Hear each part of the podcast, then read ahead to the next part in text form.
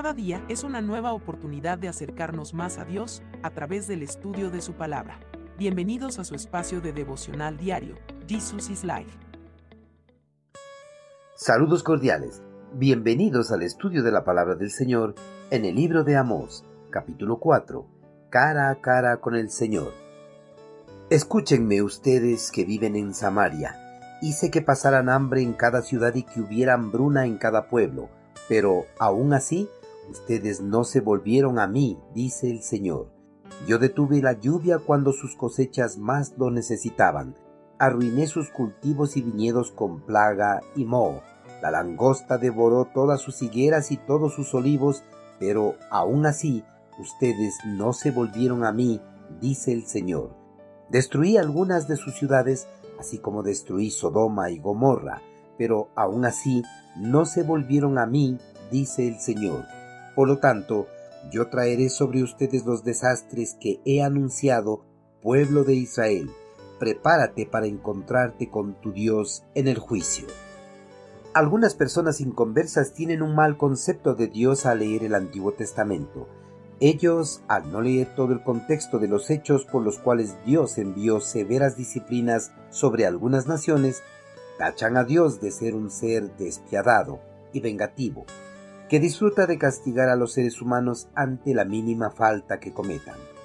Pero si leyeran correctamente todos los hechos que se suscitaron para que Dios discipline a las naciones, se darían cuenta de que Dios no es como ellos lo creían. Dios no es despiadado con sus criaturas, más bien es amoroso y compasivo.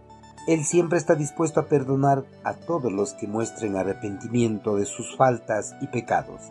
Además, es paciente, por eso no envía su castigo inmediato cuando el hombre se revela contra su voluntad. En cambio, le da tiempo para que muestre su arrepentimiento y no solo eso, sino que también le envía advertencias para que cambie de actitud y vuelva a sus caminos. Pero si después de todo esto el hombre persiste en su rebeldía, a Dios no le queda más remedio que cumplir sus palabras de advertencia y derramar su justo castigo sobre el hombre pecador. El amor, la misericordia y la paciencia de Dios sobre los hombres se pueden evidenciar en el trato que mantuvo con el pueblo hebreo. El pueblo se rebeló contra la voluntad de Dios, pero pese a esa rebelión, Dios no les envió un castigo inmediato, sino que envió a muchos profetas para que hagan entrar en razón al pueblo. Pero ellos no atendieron las advertencias y siguieron adelante con sus vidas de maldad y pecado. Ante estas negativas a la voz de sus profetas, Dios envió una serie de advertencias físicas preliminares sobre el reino israelí, antes de enviarles el castigo final tratando de esta manera que el pueblo cambiase de actitud y volviese a los caminos trazados por él. Dios envió una severa hambruna sobre todo el reino, detuvo la lluvia para que los cultivos de los campos se secasen, envió plaga y moho para que arruinen los huertos y viñedos. Además, envió langostas para que devorasen completamente las higueras y los olivos. Pero pese a estas señales, el pueblo israelí no mostró arrepentimiento de sus pecados. Aparte de estas señales, Dios envió plagas similares a las que derramó sobre Egipto. Destruyó algunas de las ciudades del reino como había destruido a Sodoma y Gomorra. A pesar de todas estas señales, Israel no se volvió de todo corazón a Dios.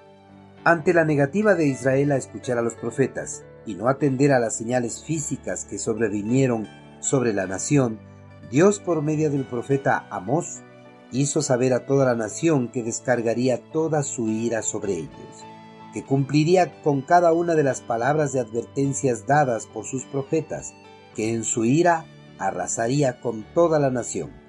Además, el profeta Amós dijo a sus compatriotas rebeldes que se prepararan para encontrarse con su Creador en el día de su juicio sobre la nación. Con estas palabras de sentencia, el profeta selló el destino que esperaba a todos sus compatriotas. Su tiempo se había acabado para mostrar arrepentimiento de sus rebeliones contra Dios. Queridos hermanos, el reino israelí empezó a vivir bajo el dominio del pecado y la idolatría. Esta forma de vivir ensegueció los pensamientos del pueblo y no fueron sensibles para entender las advertencias de los profetas y peor aún, entender las señales enviadas por Dios antes de su juicio final.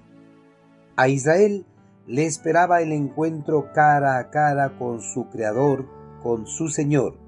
Cuando empezamos a vivir al margen de la voluntad de Dios, nuestros pensamientos cabales empiezan a nublarse y nuestra sensibilidad para escuchar la voz de Dios se entorpece. Esta obstaculización hace que nos enseguezcamos a las advertencias que el Creador nos hace para que volvamos a los caminos de su verdad y justicia. Hermano, tal vez Dios le esté enviando señales en estos momentos, antes de enviarle algún castigo más grave.